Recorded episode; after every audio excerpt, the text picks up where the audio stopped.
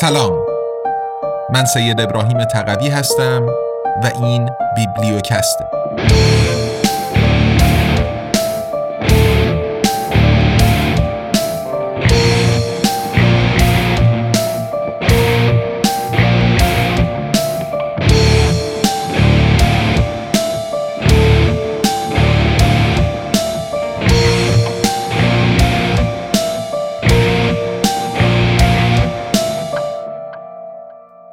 امپراتوری یو اس ای، قدرت جهانی بی‌وجدان، نوشته دانیل گانزر، برگردان و صدای سید ابراهیم تقوی.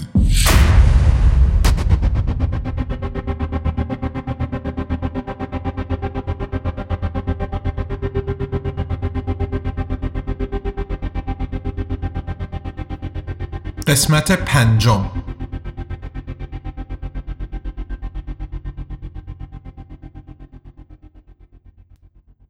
فصل دوم. ایالات متحده یک اولیگارشی است. پایان رؤیای آمریکایی. در حالی که بیش از پانصد میلیاردر آمریکایی روز به روز ثروتمندتر میشوند، زیرساختها در ایالات متحده در حال فروپاشی است و کهنه سربازان جنگ روی نیمکت‌های پارک میخوابند. به گفته نوام چامسکی، هر کس به اروپا، ژاپن یا حتی چین سفر کند، در بازگشت بلافاصله متوجه می شود که ایالات متحده در حال انحطاط است و اغلب این احساس به وی دست می دهد که به یک کشور به اصطلاح جهان سوم باز می گردد. زیر ساختها فرسوده اند، سیستم بهداشتی به کل از هم پاشیده، سیستم آموزشی ویران است، هیچ چیز درست کار نمی کند و همه اینها در کشوری رخ می دهد که میزان غیر قابل باوری از منابع در اختیار دارد. از آنجا که توزیع ثروت در ایالات متحده به شدت ناعادلانه است، تنها مطالبات ابرثروتمندان در نظر گرفته می شود. قشر ضعیف و متوسط اگرچه نسبت به قشر ابرثروتمند در اکثریت است، احساس ناتوانی می کند. از آنجا که این قشر در مقایسه با ابرثروتمندان تحصیلات و انسجام خیلی کمتری دارند، موفق نمی‌شوند وضعیت بغرنج خود را بیان کرده و از طریق اصلاحات سیاسی بهبود بخشند. نوام چامسکی خاطر نشان می‌کند: پروپاگاندایی شدیداً مؤثر لازم است برای آنکه انسان‌ها در مواجهه با چنین واقعیتی منفعل باقی بمانند. بارها برنامه‌هایی که در خدمت قشر ضعیف بودند لغو شده و قوانینی وضع شده اند که ابرثروتمندان را ثروتمندتر می‌کنند.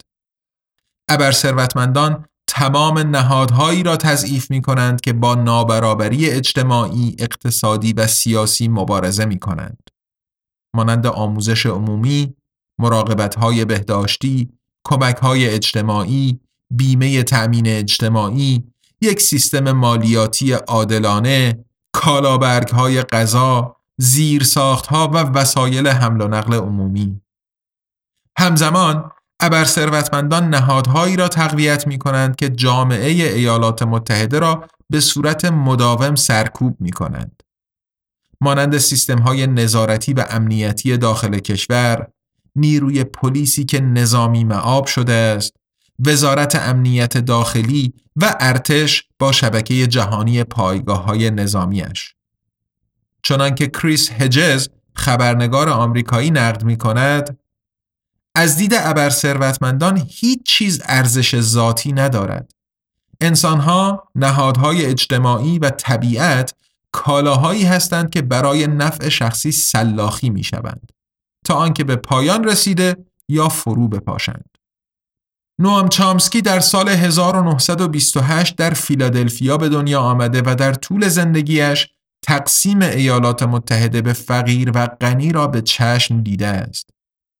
برای مدتی طولانی رؤیای آمریکایی الهام بخش انسانها بود.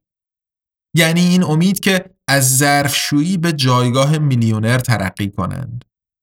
رؤیای آمریکایی می گفت: حتی کسی که فقیر به دنیا آمده نیز میتواند با سخت کوشی به رفاه دست یابد. چامسکی توضیح میدهد: منظور این است که هر کسی می تواند شغلی با درآمد خوب بیابد، صاحب خانه و خودرو شود و مخارج تحصیل فرزندانش را تأمین کند. اما از رویای آمریکایی دیگر چیزی باقی نمانده است. تحرک اجتماعی امروزه در ایالات متحده به میزان قابل توجهی کمتر از اروپا است. هر کس که در ایالات متحده در خانواده‌ای فقیر متولد شده باشد، به احتمال زیاد فقیر باقی خواهد ماند. داستان ترقی یک ظرفشوی ساده به یک میلیونر را دیگر تنها میتواند در سینما یا نتفلیکس تماشا کند. در میان چهار گروه نژادی بزرگ در ایالات متحده، سیاه پوستان و لاتین تباران به طور متوسط کمتر تحصیلات داشته و به طور متوسط بیشتر با فقر دست به گریبان هستند تا سفید پوستان و آسیایی ها. اگرچه میلیون ها تن از آمریکایی های سفید پوست با تحصیلات عالیه نیز امروزه فقیر هستند. در سال دو هزار و شانزده نویت سوغشا سایتونگ در گزارشی نوشت: وضع طبقه متوسط در آمریکا بد است. تازگی این حتی در مورد سفید پوستان تحصیل کرده نیز صدق می کند. ثروت مدام بیشتر و بیشتر در دستان یک طبقه مرفه کوچک متمرکز می شود. صعود به این قشر مرفه برای بسیاری دیگر ممکن نیست. حتی مردان و زنان تحصیل کرده نیز ناگهان باید با این حقیقت روبرو شوند که فرمول آمریکایی که بر اساس آن هر کس سخت تلاش کند موفق خواهد شد دیگر حاکم نیست. برای متوجه کردن نگاه‌ها به وضعیت بغرنج موجود، در سال دو هزار و یازده در نیویورک در قالب جنبش فتح وال استریت اکیوپای وال استریت هزاران تظاهر کننده در منطقه تجاری منهتن تجمع کرده و شعار دادند: ما نود و نه درصد هستیم. جنبش اکیوپای نفوذ گسترده ثروتمندترین یک درصد در برابر نود و نه درصد جمعیت آمریکا را محکوم کرده و خواهان کنترل قوی‌تر بخش بانکی و مالی از سوی سیاست و کاهش نفوذ اقتصاد بر تصمیمات سیاسی شد. اما از آنجا که سیصد هزار ابر ثروتمند هم اقتصاد و هم سیاست را کنترل می‌کنند، هیچ چیز تغییر نکرد. لویس براندایس، قاضی دیوان عالی ایالات متحده، زمانی خردمندانه گفته بود: در این کشور می توانیم یک دموکراسی یا ثروتی هنگفت متمرکز در دستان عده‌ای معدود داشته باشیم، اما نه هر دو.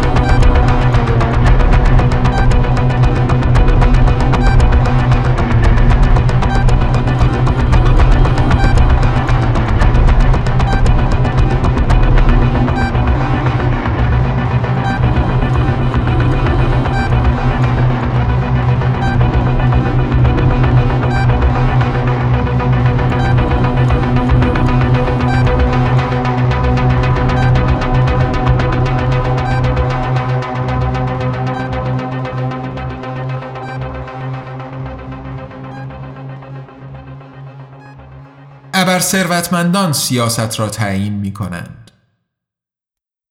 رئیس جمهور فرمانده کل نیروهای مسلح ایالات متحده و بنابراین رسماً قدرتمندترین مرد کشور است.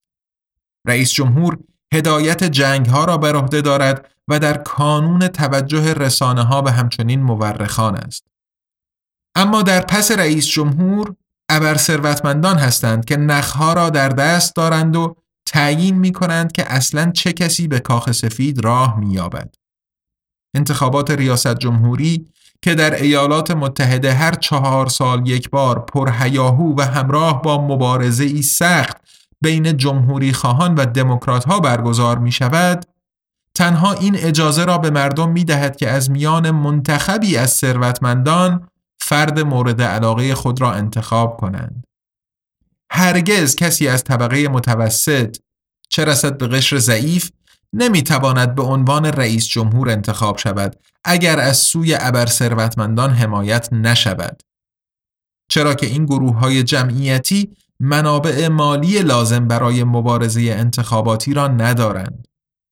درباره پرسش‌های مشخص و جدی، یعنی مثلا درباره حمله به عراق سال دو هزار و سه، از شهروندان آمریکایی نظرخواهی نمی شود. نظر آنها به حساب نمی آید، زیرا ایالات متحده یک دموکراسی مستقیم نیست. تصمیمات اینچنینی را تنها شخص رئیس جمهور با همراهی شورای امنیت ملی قدرتمندش و کنگره می گیرد. آن هم همواره در هماهنگی تنگاتنگ با مطالبات ابرثروتمندانی که هم کاخ سفید و هم کنگره را کنترل می‌کنند. جیمی کارتر، رئیس جمهور اسبق آمریکا، در سال دو هزار و پانزده تأیید کرد که در ایالات متحده ابرثروتمندان نخهای قدرت را در دست دارند. کارتر با لحنی حاکی از تسلیم و ناتوانی گفت: امروزه ایالات متحده یک اولیگارشی است. رشوه‌های سیاسی تعیین می‌کنند که چه کسی نامزد انتخابات ریاست جمهوری و به عنوان رئیس جمهور انتخاب می‌شود. این درباره فرمانداران ایالت‌ها نیز صدق می‌کند، همینطور درباره سناتورها و نمایندگان کنگره. با کمک‌های مالی ابرثروتمندان مشخص می‌کنند که چه کسی رئیس جمهور می‌شود و چه کسی به کنگره راه می‌یابد.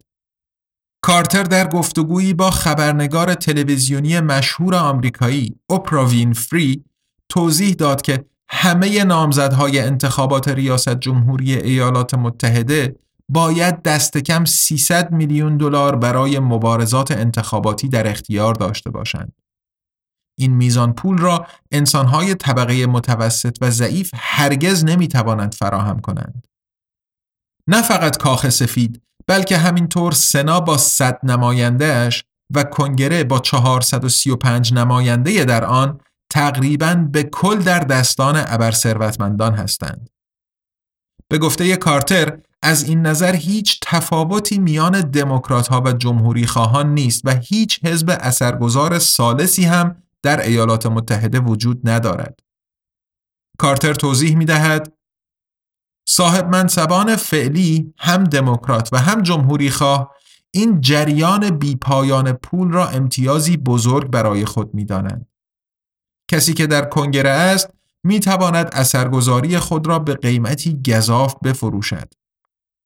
کارتر با تأسف ادامه می دهد: ما حالا به جای دموکراسی به یک اولیگارشی تبدیل شده ایم و من معتقدم این بزرگترین لطمه به اصول و معیارهای اخلاقی نظام سیاسی آمریکایی بوده که من تا به حال در عمر خود دیدم. چون این اظهاراتی را تنها بسیار به ندرت در رسانه‌های آمریکایی میتوان شنید. ستودنی است که اوپرا وینفری که با ثروت تقریبی سه میلیارد دلاری خود یکی از ابرثروتمندان محسوب میشود، انتقادات کارتر را در شبکه تلویزیونی خود پخش کرده است، چرا که این اظهارات جنجالی و مهم بودند. به عنوان رئیس جمهور اسبق، کارتر سازوکارهای سیاسی در ایالات متحده را به خوبی میشناسد و از آنجا که دیگر سمتی ندارد، میتواند به عنوان یک بازنشسته نظرش را آشکارا ابراز کند. در رسانه‌های جمعی آلمانی زبان در اروپا اما این تحلیل کارتر نادیده گرفته شد. رسانه‌های پیشرو مانند آ آر دی، زد دی اف، او آر اف، اس آر اف، اشپیگل، زود دویچه زایتونگ و نویه زوریشه زایتونگ همچنان از ایالات متحده به عنوان دموکراسی و نه اولیگارشی یاد می‌کنند و به این ترتیب بر حاکمیت واقعی سیصد هزار ابر ثروتمند سرپوش نهاده می شود. شرکت‌های بزرگ آمریکایی مانند کنسرن تسلیحاتی لاکهید مارتین، کنسرن نفتی اکسون موبیل، شرکت تجارت الکترونیکی آمازون، بانک سرمایه‌گذار گلدمن ساکس یا شرکت مدیریت دارایی بلک راک تعداد زیادی لابیگر به کار می‌گیرند تا منافع ابر ثروتمندان را که با منافع بزرگترین شرکت‌های آمریکایی همپوشانی کامل دارد پیش ببرند. اتحادیه‌های ضعیف آمریکایی و انجمن‌های حفاظت از محیط زیست اما تقریباً هیچ قدرتی ندارند. لی دراتمن، دانشمند علوم سیاسی آمریکایی و مدرس دانشگاه جانز هابکینز توضیح می‌دهد بزرگترین شرکت‌ها گاه بیش از صد لابیگر استخدام می‌کنند که به آنها این امکان را می‌دهند که همیشه و همه جا حاضر باشند. شرکت‌ها سالیانه بیش از دو و شش دهم میلیارد دلار به عنوان مخارج لابیگری اعلام می‌کنند. به ازای هر یک دلاری که اتحادیه‌ها و گروه‌های عامل منفعه به دست می‌آورند، شرکت‌های بزرگ و انجمن‌هایشان امروزه سی و چهار دلار هزینه می‌کنند. هر از چندگاهی نمایندگانی برای کنگره انتخاب می‌شوند که از خدمت به این ابر ثروتمندان سر باز می‌زنند. الکساندریا اوکازیو کورتز از نیویورک یکی از این سیاستمداران شجاع است. در ژانویه دو هزار و نوزده او با تنها بیست و نه سال سن به عنوان جوانترین نماینده به کنگره راه یافت. در جریان یکی از جلسات کمیسیون کنترل و اصلاحات کنگره در واشنگتن، الکساندریا اوکازیو کورتز انتقاد کرد: ما سیستمی داریم که اساساً خراب است.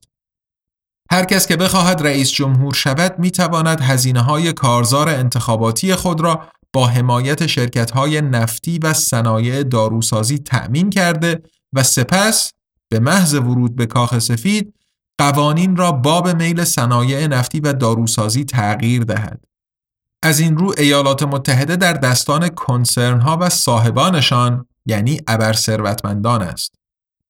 در کشور من، سوئیس، هر ساله ابر ثروتمندان از کشورهای مختلف ملاقات کرده و با سیاستمداران پرنفوذ و رهبران اقتصادی در روستای کوهستانی پوشیده از برف داووس در مجمع جهانی اقتصاد به گفتگو می نشینند. در ژانویه دو هزار و پانزده اقتصاددان آمریکایی نوریل روبینی از مدرسه کسب و کار استرن نیویورک در آنجا به بلومبرگ گفت که ایالات متحده به یک پلوتوکراسی یعنی حکومت ثروتمندان تبدیل شده است.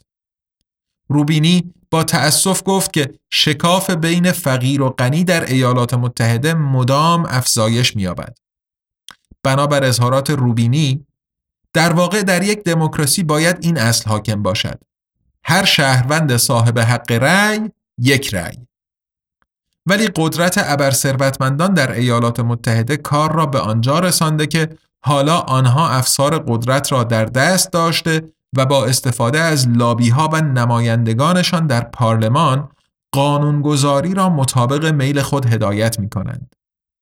این اقتصاددان تند و تیز انتقاد کرد: اگر آدم به این فکر کند به این نتیجه می‌رسد که ایالات متحده حالا یک سیستم فساد قانونی دارد. آنهایی که پول زیاد دارند تأثیر بیشتری از کسانی دارند که پولشان کم است. ما در ایالات متحده یک دموکراسی واقعی نداریم. این یک پلوتوکراسی است.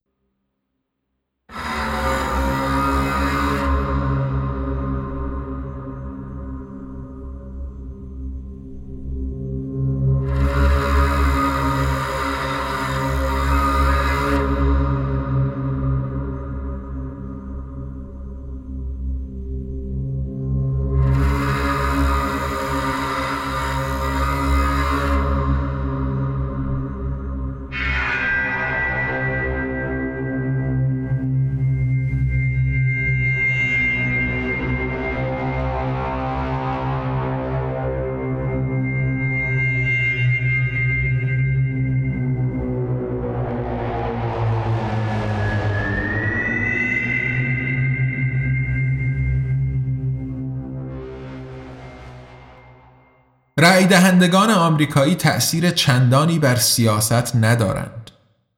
تحقیقات علمی اظهارات روبینی اقتصاددان را تأیید می‌کند. در آوریل دو هزار و چهارده بی بی سی با اشاره به تحقیقی از سوی دانشگاه پرینستون گزارش داد که ایالات متحده دیگر نه یک دموکراسی بلکه یک اولیگارشی است.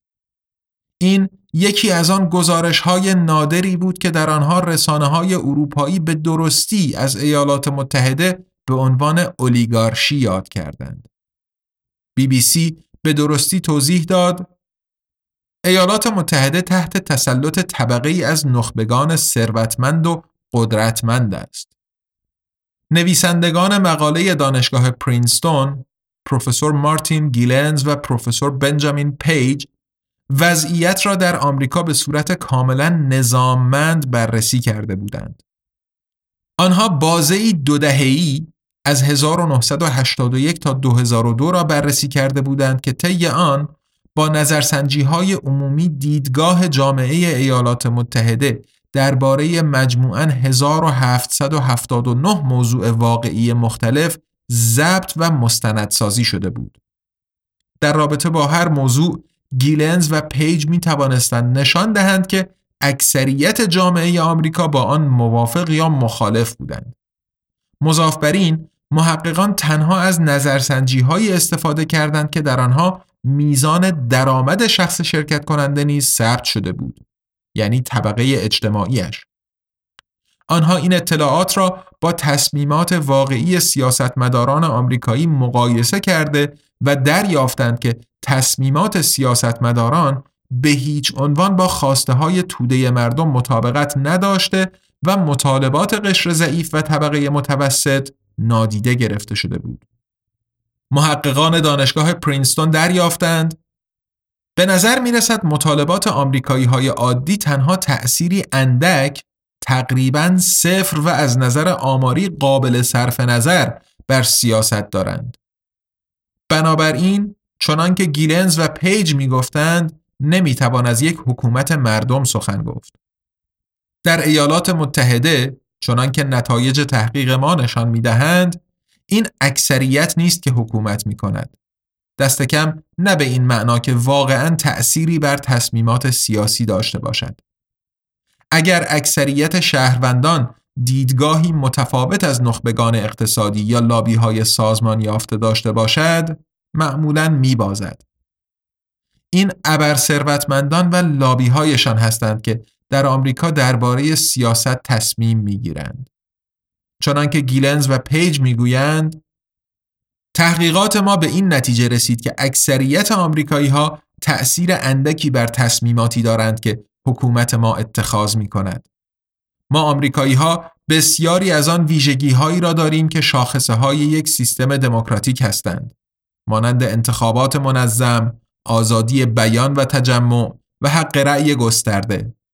ولی ما گمان می‌کنیم که وقتی سیاست زیر سلطه سازمان‌های اقتصادی قدرتمند و گروه کوچکی افراد بسیار ثروتمند قرار گرفت، ادعای دموکراسی بودن آمریکا حقیقتاً در خطر است. از آنجا که در ایالات متحده آزادی بیان تضمین شده است، منتقدان ابرثروتمندان نیز می توانند دیدگاه‌های خود را علناً بیان کنند و این کار را نیز می کنند، هرچند نه در رسانه‌های جمعی با مخاطب گسترده که از آنها دریغ می شوند.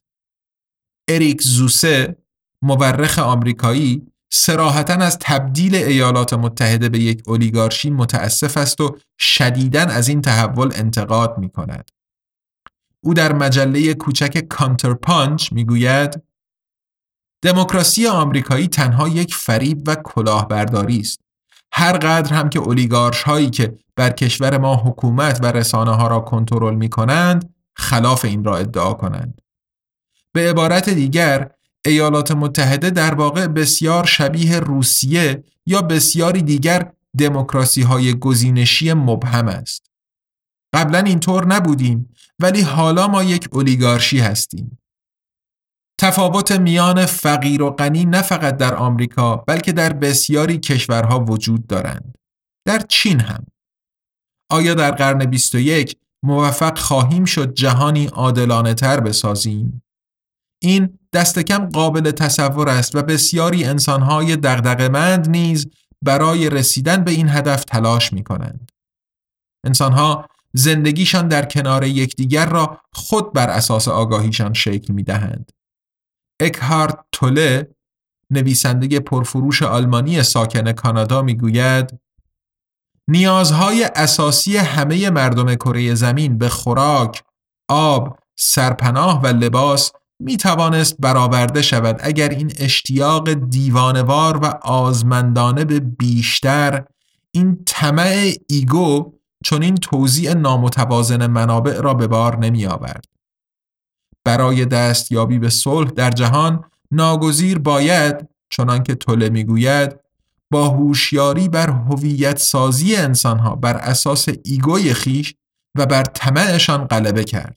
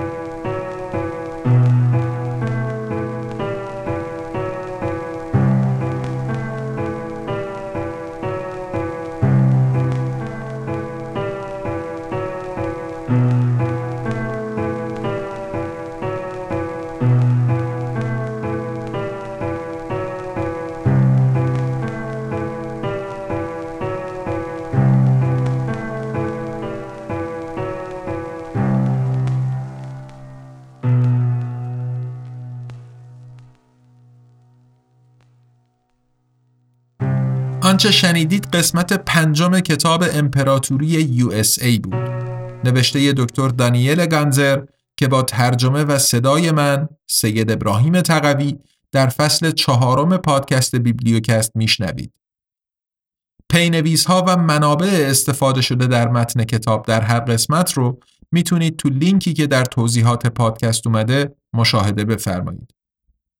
بیبلیوکست زیر مجموعه ای از انتشارات آزادنامگانه، یه انتشارات مستقل تأسیس شده در برلین که کتاب‌های الکترونیک و صوتی به زبان فارسی رها از سانسور منتشر می‌کنه و از اونجا که بخش اعظم مخاطبش یعنی جامعه فارسی زبان در ایران دسترسی به پلتفرم‌های بین‌المللی برای خرید محصولاتش نداره، این آثار رو همزمان در قالب پادکست بیبلیوکست به کارگردانی و مزین به موسیقی لرد ارس به رایگان در اختیار عموم قرار میده.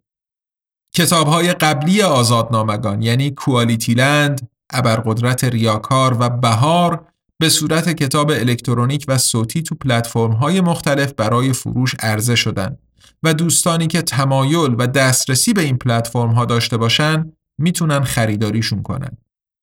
کتاب‌های الکترونیک آزادنامگان روی گوگل پلی بوکس و اپل بوکس منتشر میشن و کتاب صوتی روی پلتفرم های متعددی که لینک هاشون توی صفحه هر کتاب روی سایت آزادنامگان قرار داده میشن. همونطور که عرض کردم، آزادنامگان یه انتشارات مستقله که با هدف تقویت آزادی بیان و مبارزه با سانسور راه اندازی شده و ادامه پیدا کردن کارش در گروه همراهی و حمایت شماست.